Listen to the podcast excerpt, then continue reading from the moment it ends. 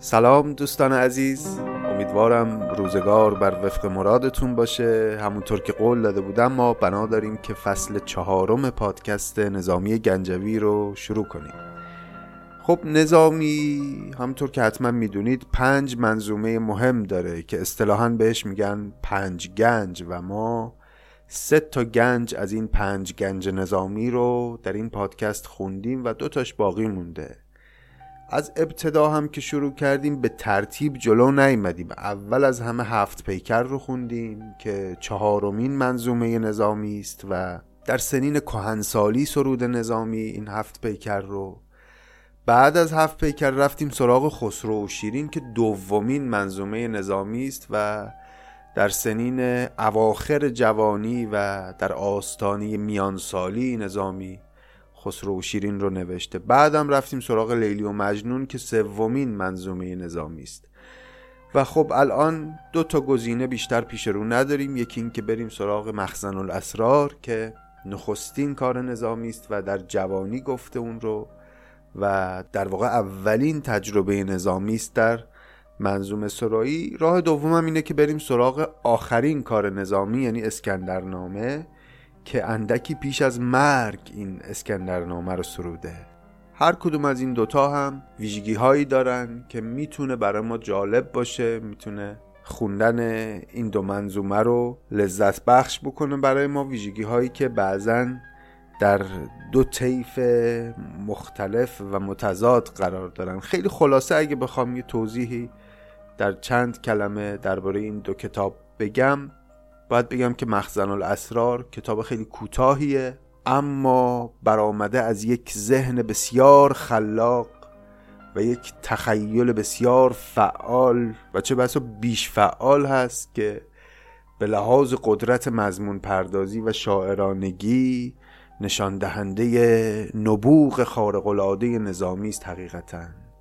جوانی ذهن نظامی رو میشه از این مخزن الاسرار کاملا حس کرد.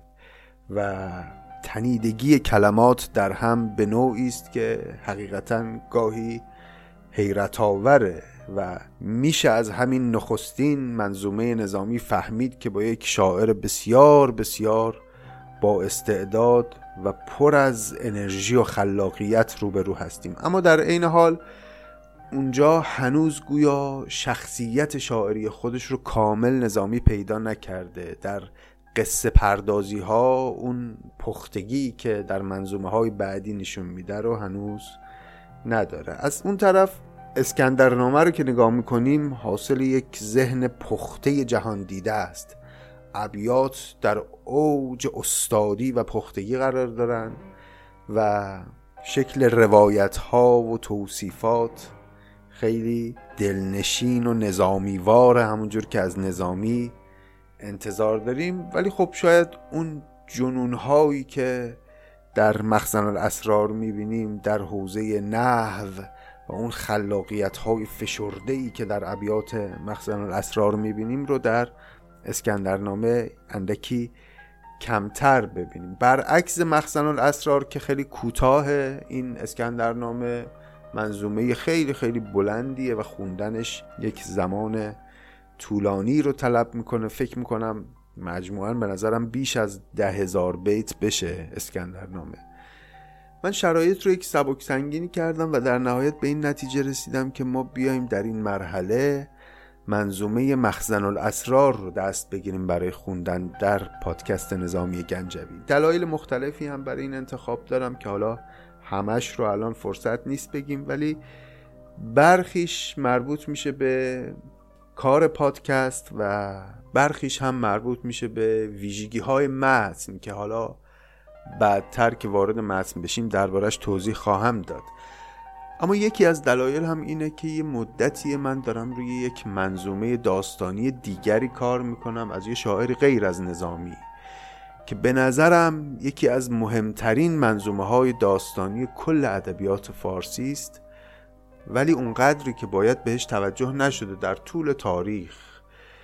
به دلایلی در طول تاریخ فارسی زبانان اونقدری به این منظومه توجه نکردن و اونقدری خونده و شنیده نشده اما منظومه بسیار مهمی است و بسیار می‌تونه برای روزگار ما جالب و جذاب باشه. راستش اینه که من خیلی دوست دارم اون منظومه رو هرچه زودتر برای شما بخونم. و چون دارم روش کار می‌کنم برام مهمه که از شماهایی که بدون اغراق مخاطبان فرهیخته ادبیات فارسی هستید و این به من ثابت شده در طول این مدت ازتون بازخورد بگیرم درباره این منظومه. این برای من مهمه و در راستای اون کاری است که دارم روی این منظومه انجام میدم.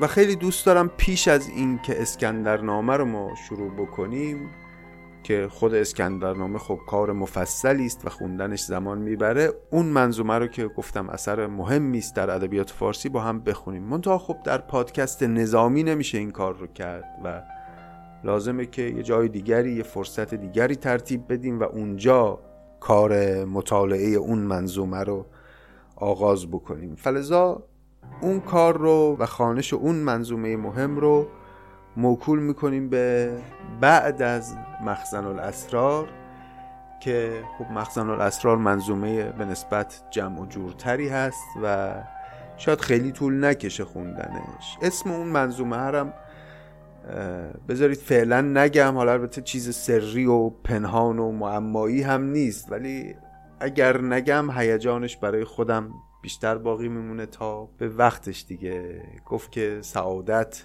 چون گلی پرورد خواهد به بار آید پس آنگه مرد خواهد. نخست اقبال بردوزد کلاهی پس آنگاهی نهد بر فرق شاهی. چو شیرین گشت شیرین طرز جلاب سلا در داد خسرو را. که دریاب اینه که بذاریم برای وقتش درباره اون منظومه سخن خواهیم گفت. پس کار ما در فصل چهارم پادکست نظامی گنجوی خانش و شرح منظومه مخزن الاسرار نظامی است که منظومه متفاوتی است کاملا نسبت به همه کارهای دیگر نظامی. و من حتما حتما پیش از آغاز منظومه و پیش از اینکه شروع کنیم به خوندن ابیات یک قسمت کوتاه براتون ضبط خواهم کرد. و اونجا میگم که چه ویژگی های جالب و منحصر به فردی داره مخزن الاسرار و ما با چه عینکی بریم به سراغ این کتاب برای اینکه عمق زیبایی هاش رو بهتر درک بکنیم. پس منتظر باشید. خیلی خیلی زود من برخواهم گشت برای آغاز مخزن الاسرار و اون بیت معروف آغازینش که گفت بسم الله الرحمن الرحیم هست. کلید در گنج حکیم. ابیات معروف خیلی زیاد داره. مخزن الاسرار نظامی ابیاتی که فارسی زبانان سر زبونشون هست و استفاده می‌کنن ولی خیلی ها نمی‌دونن که این ابیات از نظامی است و شاید اصلا اسم کتاب مخزن الاسرار رو هم نشنیده باشن. اینه که خودم مشتاقم برای اینکه این کتاب رو شروع کنیم. پس تا خیلی زود فعلا خدا نگهدار.